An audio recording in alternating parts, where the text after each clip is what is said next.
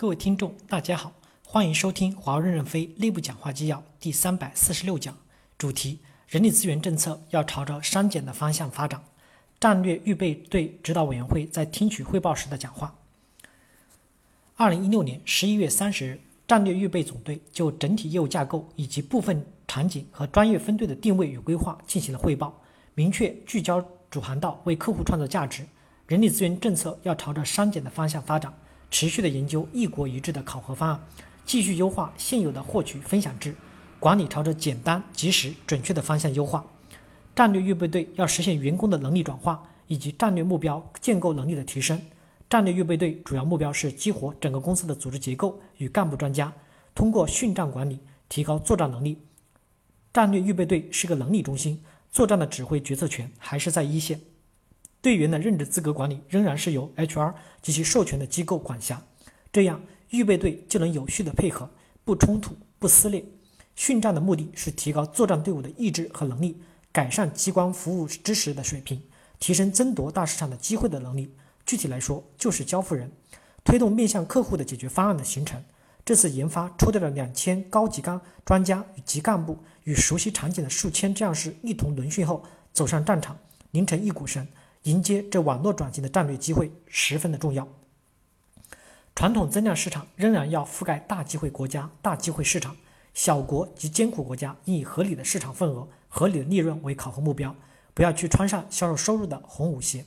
市场占有率过高未必是好事儿，有些国家三个运营商都占了，市场是零和的游戏，总有运营商会被挤垮。你英雄去救美，Top 三低价了，就会把 Top 一和 Top 二的价格全拖垮。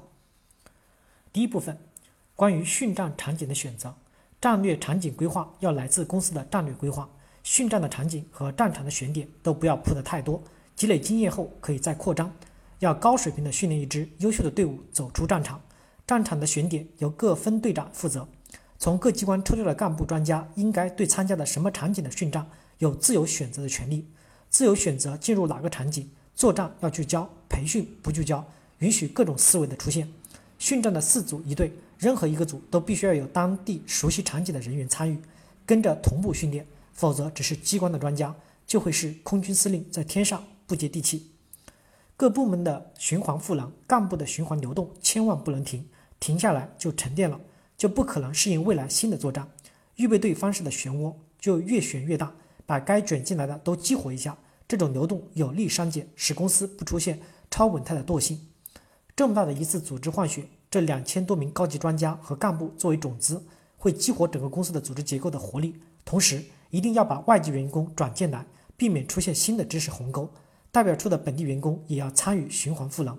翻译部作为二线作战团队，扩招翻译，组建翻译连，同声备上同声翻译设备，一同走上战场，让外籍员工也理解高端的解决方案，不然会形成两只羊皮，缺乏整体的战斗力。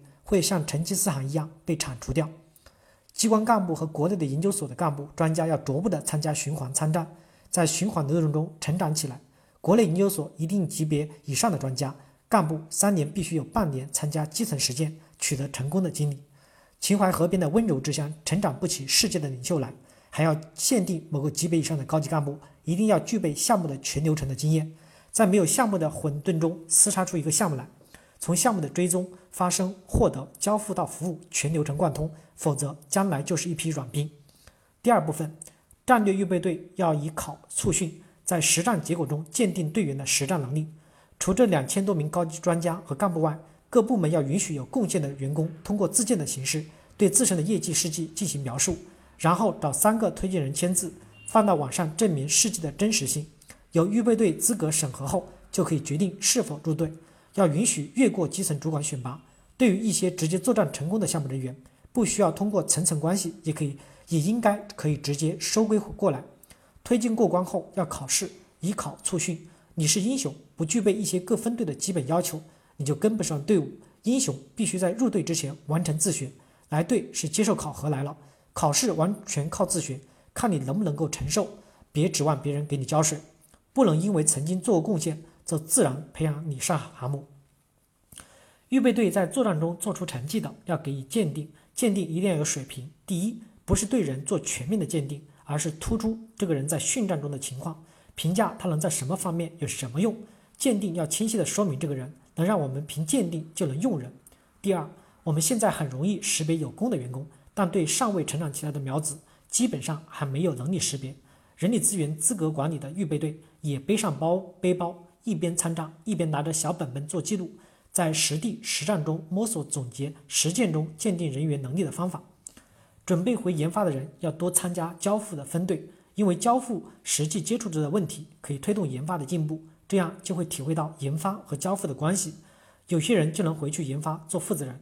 关于预备队员对研发的回流，要在流程中标注出来，要有回流机制，以此促进研发能力的提升。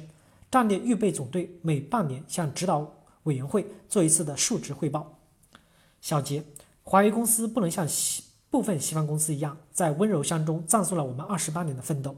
我们要看到这个世界的复杂性，要看到我们未来的艰难性。从这个出发，我们要构建未来胜利的基础，一定要充分理解训战的意义。循环不能终止，训战也不能终止。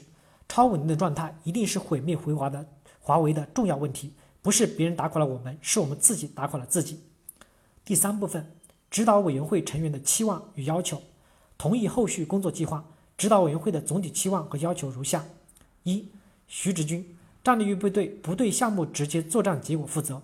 只对能力的提升转化承担责任，将来对战略预备队的评估，就是看公司的业务是是否向前走，能力是否跟得上客户的变化和业务的发展。当业务来了，我们的能力自然跟得上，那就是伟大的胜利。二，郭平，战略预备队的职责有两个，一个是要交付人、训战人，使我们能适应未来的机会，不在机会面前变成叶公；第二个是要利用我们各自的影响力，推动横向的面向客户的解决方案的形成。三。胡厚坤，战略预备队的核心使命是要帮助整个集团完成知识的换血。在新的形势下，必须要做这件事。和西方国家的裁人招人相比，我们采取的是相对改良的方式。因此，预备队最终要成长成一个长效的机制，要跟业务相结合，跟人力资源的运行相结合。目前方案在这方面有很大的进步。最后提醒的是，要长效，就要抓住核心的真正创造价值的活动，该简化的尽可能的简化。四。这次述职挺好。第一，战略预备队是一个长效机制，不只是三年，过程中内容可能会不断的变化，但这种循环赋能的机制是永生的。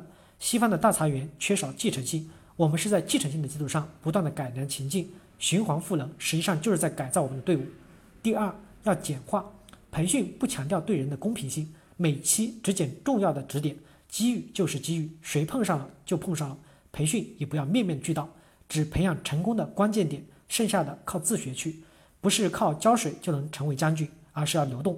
训战不需要保密的，都开放，让全体员工都能进步。第三，战略预备队没有收益考核指标，不要背上不该背的包袱。西点军校不对二战胜利负责，预备队就是提升能力交提交转化，收益管理就是看华为公司的粮食是否产多了，客户的问题是否解决了，客户是不是成功了。台风形成的时候就是一个小气旋。战略预备队就是这个小漩涡，漩涡越来越大，就把整个公司盘活了。这个大漩涡旋的时候，一定要让新血液快点进来，快点晋升，要大胆的选拔年轻将领。